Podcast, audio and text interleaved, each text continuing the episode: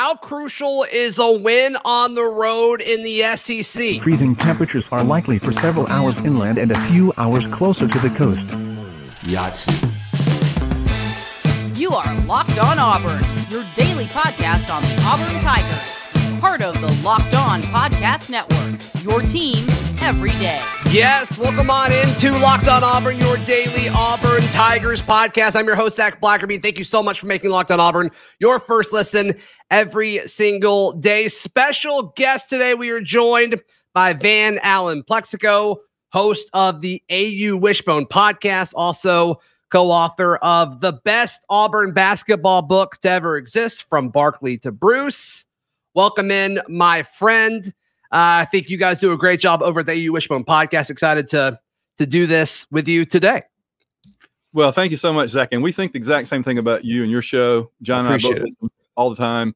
And uh, just an awesome job. Very entertaining and very informative, both. And that's a great combination. Yeah, I, mean, I, I appreciate that. I appreciate that. So, our topic today, you know, everybody kind of asked the question like, what does Hugh Freeze need to do to have a successful first season on the plains. And there's so many different ways, Van, to kind of incorporate like what success looks like because it's not just wins and losses, it's how it's played, it's how you build your program. So we're each going to give you three reasons, and they're all different, which is very, very fun, very, very exciting as to what would make this season successful for Hugh Freeze and the Auburn Tigers. And I think, Van, the first item that I'm going to bring up is I think Auburn has to win an SEC game away from Jordan Hare Stadium. And I'm not counting Cal. That Cal game would be huge to win over in California. Don't get me wrong. But I think when you look at the slate of games that are on the road, I think all of them are winnable for different reasons. I think LSU's the toughest. But you know, Texas A&M earlier in the offseason, I had that as my most important game on the schedule for Auburn in Baton Rouge. I mean, that would be huge. You talk about setting the tone and setting the culture. Uh, at Vanderbilt certainly seems like the most winnable one. Then at Arkansas, you know, they've got a lot of hype with KJ Jefferson around them going into the season, Van. But I, I think winning a game in the conference outside of Jordan Hare Stadium would be a big step to having a successful first season for Hugh Freeze. No, I agree completely. And you're right that it, it does stack up really well this year that we don't have Alabama and Georgia on the road. So we right. really can make a great effort at at reeling in at least one, but hopefully more than one of those. John and I, in fact, are planning on going to the Arkansas game, I think. So we'll be uh we'll be reporting cool. reporting live. But no, I think that I'm I do worry a little bit that we're taking the Cal game for granted. I think a lot of Auburn folks are kind of looking at that Cal game and going, Oh, that's a go ahead and put that one in the win column. And you know, that's a long way to travel. And Auburn does not have a good history of going on the road or often, often at home against non-conference Power Five teams. It's it's a very bad record. So uh, I think we may really need to to knock off somebody. And let me ask you this too. I yeah. hear some much hype about LSU and Texas A&M this year. We beat Texas A&M last year with basically half a team and an interim coach. We sure. we came within this close of beating LSU last year.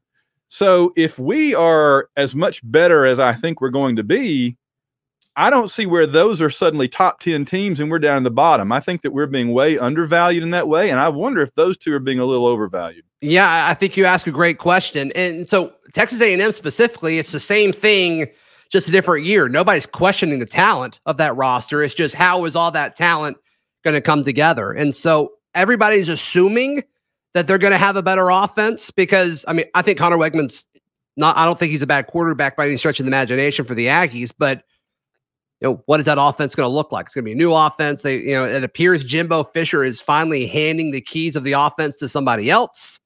That could be scary if it all clicks, but but I'm with you. I'm with you. I mean the fact that that Auburn was able to beat that team a year ago with whatever Auburn had to field. I mean, they, that team was running on fumes, right? Yes, so, so that, that's a big part emotion, of it. Motion, mm-hmm. yeah, yeah. And the LSU, I think, is a bit easier of a sell, right? They won the SEC West last year, and they're bringing a bunch back.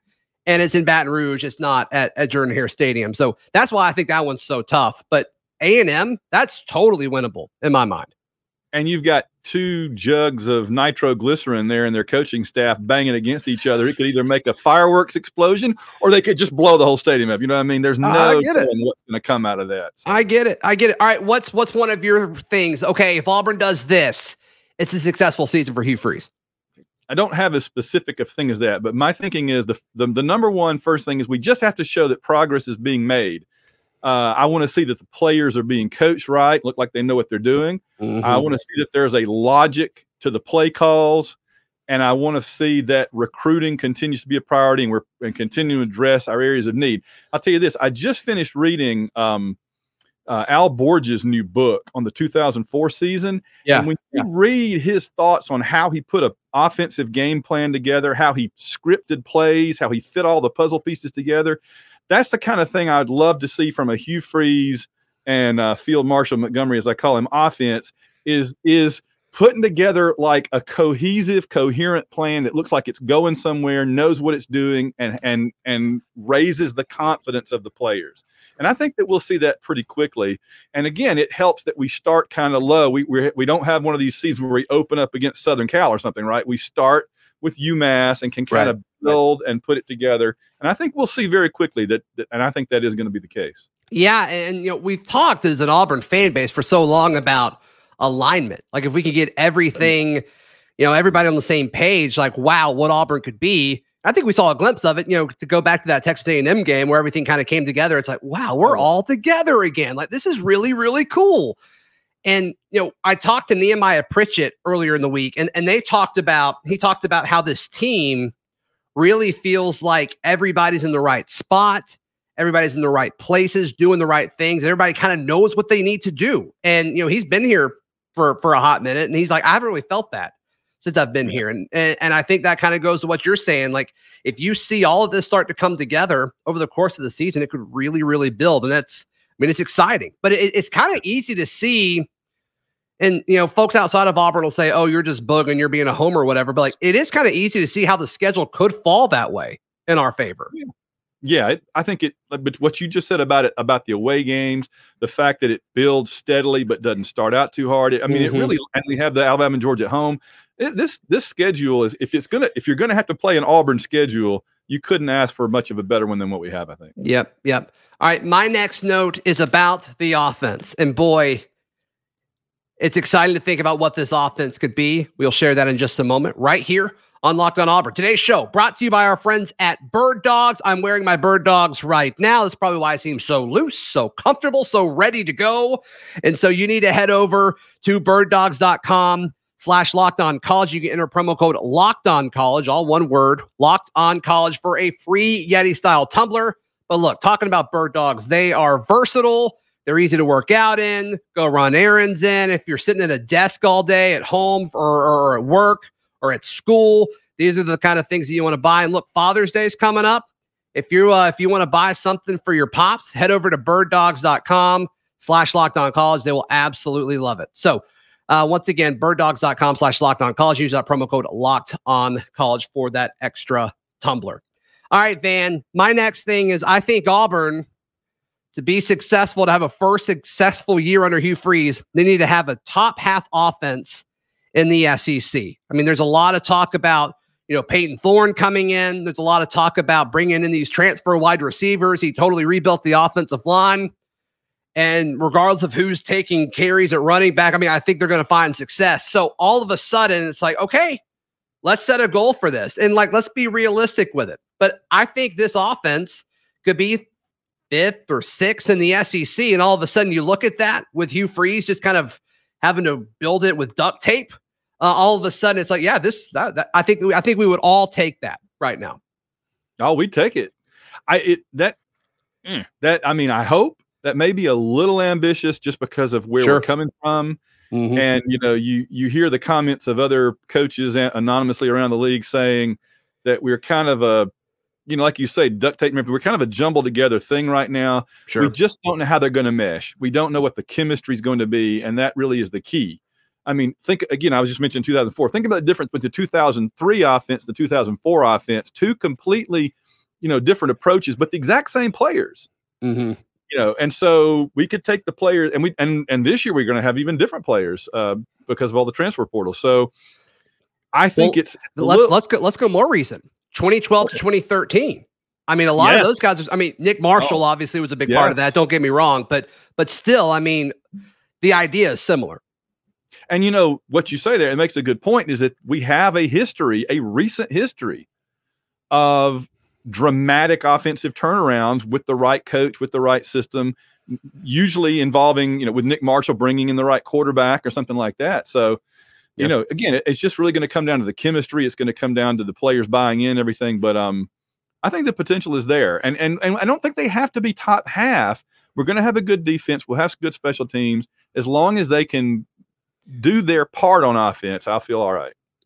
Yeah, and that's a good point. Like they could they could not be top half, but be efficient and yeah. take care of the football and let the defense keep them in games and not push anything. Um, that's a good point that you, that you just mentioned there. So you made it sound like that was a little aggressive. So where do you think, if you had to project, I'm just kind of throwing this at you, if you had to project where they finish one through 14 in the SEC when looking at offenses, what do you think is a realistic expectation? Probably realistic is eight or nine, but I'm really hoping that they can get yeah, five, sure. six, seven would be great. Yeah, yeah. No, I'm with you on that. With the players they're bringing in, you never know. It, it could be. It's just interesting because so many big parts of the offense came in that second window. So it's like, how quick yes. can they can they yeah. adjust with with everything? It's going to be a really interesting um, thing. And Hugh Freeze going to be asked this a million times. Like, are you going to coach and develop and prep in the fall different than you ever have? Because like, I don't know how he does it. So that'll be that'll be interesting. All right, what's your uh, what's your second reason or uh, thing that you're looking for for okay, this will be a successful season? What I'm looking for is for the players. I want them to play hard. I want them to play smart. Okay. Uh, I want them to look like they bought into the system. They look, I want to look like they're um, they're being well coached. Again, the you know I look back to the past. I'm the historian of, this, uh, of our show, and I look back to um, Pat Dye coming in 1981 uh, and those players were not expected to do anything. And they only won five games out of 11. But they went up to Tennessee, for example, a team that had, that had hammered them in the past, and they came within just a couple of points of beating Tennessee in Neyland. And in the locker room after that game, famously, they weren't like, oh man, we almost beat Tennessee. They were crying because they mm. didn't win. That mindset had already sunk in from Pat Dye that you're good enough to go out there and beat anybody right now. And if, and I want to see our team go out there and look like they know what they're doing, look like they're ready to take care of business. And I want them to be disappointed if they don't beat everybody. They want they need to think they're going to go 12 and 0. That's what I like that mindset. Yeah, yeah. And Jason Jones came on the show. Uh, I think it was on Saturday. He he talked about how like their mindset is like, let's go 12 and 0. Like if we don't do that, like that's the goal. There's no reason for that not to be the goal and the expectation. I don't know if we would have heard that before. Um, yeah. Just just just being honest. So um, I like that. I mean that that goes back to the culture aspect of it too. And you can't build that overnight, but maybe you can build it quicker than some people are projecting you to. Yeah, I, I, I again, I feel everything is that we've seen so far has led me to feel very positive about it. Sure, they really seem like they're buying in, and uh, yeah, I feel very good about it. Yeah, I'm with you. I'm with you. All right, we both share our final points uh, as far as what Auburn and Hugh Freeze needed to do to have a successful season to ring in the Freeze era at Auburn. We discuss in just a moment right here on Locked On Auburn. I want to encourage you to join the Locked On Auburn Discord. It is free. All you have to do is click the link in the episode description down below. Our special guest today, Van Allen Plexico. If folks are unfamiliar with the AU Wishbone podcast, how can they find it? What can they expect when they get over there?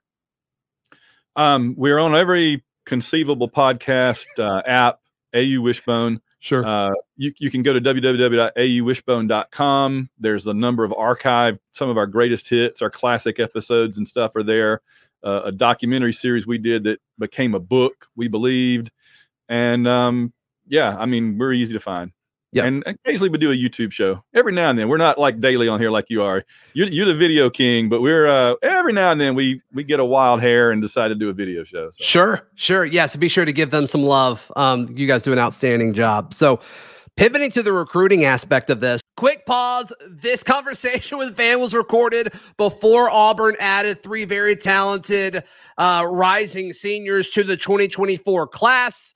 So a little bit of a reverse jinx you're welcome. So just keep that in mind. Still applies. A top 12 or a top 10 class, I think, is needed for a successful season. My last thing is Auburn and Hugh Freeze, they need to secure a top 12 class. If we would have done this a week ago, I probably would have sent top 10, man, but I'm going to give them a little bit of wiggle room. All right. Uh, just just to kind of see what, what, what happens with some of these kids and big week, you know, in regards to official visits and stuff. So we'll see what happens. But securing that top 12 class, because that's just, that's still too low to compete with the best of the best, which is what you're going to have to do if you want to be competitive in the SEC, especially playing Alabama and Georgia every year, which we assume we will continue to do so moving forward. And so I, I think that's got to be it. And I think he's not going to be able to really get to that point, he being Coach Freeze, until there's some proof of concept, kind of what you were talking about earlier, as far as showing progress is being made. And I think, once again, that's several different things. I think that's development. I think that's, you know, is there an offense? Like, do we have an offense again?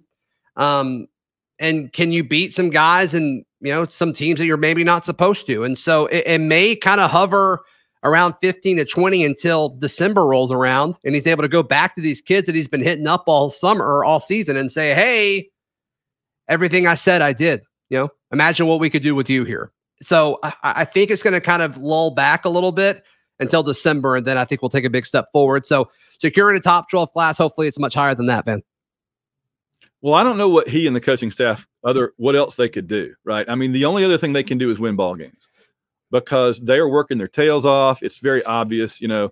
And you know, the, the other aspect of it that we don't talk about much is, you know, for all the last few years, and I don't just mean potato, but even back a few years before that, um, for all those years, we were pulling in top 10, 12, 15 classes. And yet, by the time the season is getting going, a lot of them would be gone mm-hmm. or would never work out, would never pan out. And so not only do I want us to see it to see us have a top 10, top 12 class, yeah. I'd like it to be a legitimate top 10, top 12 class with players that stick around and actually contribute and don't turn out to be flashes in the pan, you know. Mm-hmm. That there's just been too much of that. I mean, you know, think how many five, four or five star players, for example, Gus was able to bring in, and then they just never played. They never worked out, you know. So some did and some didn't. But I, you know, if you went back and regraded those seasons, I don't think we would have had a, the classes we thought we did. And so, sure. if we could pull in legitimate top ten, top fifteen classes over the next few years, I mean, I just think you know, the sky's the limit. Or it seemed like all of them were defensive backs.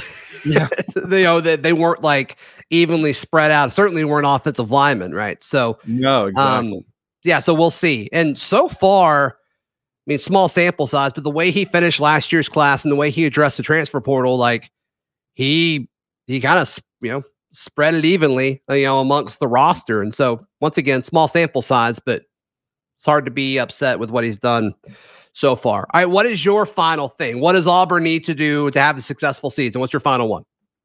I want to see Auburn football be fun. We've had too much angst the last couple of years, right? I mean, we we suffered through 2020 with the COVID year and the fans couldn't go and the schedule was all wonky. And then we had the things that, you know, the 2021 season kind of took a nosedive with tech, starting with Texas A&M and then, and then everything in the off season. And then every, all, you know, it was came a funeral march through 2022 and all the, and then we had so much negativity, even around hiring Hugh Freeze, you know, it's kind of, thankfully it's kind of died down now, mm-hmm. but I understand, you know, I understand the, the rationale of people that felt that way. But it just seems like every single thing that's happened with Auburn football, good or bad, has had some kind of an angsty uh, to it, and that feeds right into into uh, what you were just talking about recruiting. Sure, because you know right now we're pulling in the players that are willing to have faith that it's going to be good, mm-hmm. but hopefully we can get a season under our belt and they will see that it can be good, and then you're going to get players that are aren't just the ones willing to roll the dice, you know, but actually proof of concept. You said so. If everybody's having fun, and and not just the um not just the players, not just coaches, but the fans. It would, you know we we had a taste of that with Cadillac, with the Texas A&M game and everything last season, and we know how good it can be. We rem- we were able to be reminded of how good it can be, and so you know if everything is going the way we want it to go, we'll be having fun and we'll know it, right? And we'll enjoy it, and it'll be a joy again. So that's when do you think? When do you think the the last time Auburn football was truly fun? I, I know you said A and M, like that was that was incredible, but that was yeah. kind of a unsustainable thing, right? No, right, right. Uh, probably the 2019 Iron Bowl. Yeah, And I even think then, that That's the best Iron Bowl of my lifetime, by the way. I know we Yeah. talked about the kick six and all that, but I, I think it was 2019. It was something, yeah. But even that season was kind of disappointing because we had that great defense and we still lost to Florida, still lost to LSU, and so we were Mhm. we were kind of like, uh, you know, it's another eight and five year, dang it, or nine and four, you know. So Yeah. The month of November in 17 was pretty, that was pretty special too. that's pretty special. It's, it's special. It's special. Well, It man, was. thank you for uh thank you for doing this on kind of uh kind of a short notice. Um uh once again, kind of tell folks what all they can uh maybe maybe promote your book again real quick if you don't Yeah, mind. well, there's we've got two recent Auburn books out. The basketball one obviously came out last year from Barkley to Bruce. Ma- mainly focuses on Auburn. Um, ever um, really, it starts with Sonny Smith coming in, and and then runs all the way up through last season. And, and I And, just want to say, um, I, we were talking about this beforehand. Like, I'm a newer Auburn basketball fan. I got into it with my father, is when we really started going to a lot of games, like the last two or three years of the Jeff Lebo era. And so, you know, I'd get out of high school and we'd go and watch, you know, games um, at Beard-Eaves. And like, there was just so much in that book. You guys nailed it. And like the way y'all tell stories and stuff, like y- y'all knocked it out of the park. It was great. It was really, really good. I mean, honestly, between Sonny Smith and Charles Barkley, they just kind of Sure. they carry the parade by themselves with Sure, I get it. All we had to do was chronicle it. The other book that we did that's been big in the last couple of years is is We Believe Volume One, which is it's a big thick book, but it's basically John and me talking about all the Auburn seasons that we actually watched up through '98, and we're going to do Volume Two in a couple of years, probably. That'll carry all the way up through whenever it is we finally do it. So starting with mm-hmm. Tuberville. So this is basically Pat Dye and Terry Bowden. And then we just started working. I'm not going to say specifically, but we just started working and now on a book that we hope to have done next year. Uh, we've done a lot of interviews already. I'm doing a lot of research for oh, about one specific ball game. So maybe folks can kind of guess what particular game might we be doing an entire book about. Interesting. Interesting. All right. All right. Yeah. Be sure to check out everything Van has going on at Van Allen Plexico on Twitter and other socials. I'm sure you can follow me on socials at Z Blackerby. Check out all my written work at auburndaily.com. And we will see you next time. This has been Locked On Auburn.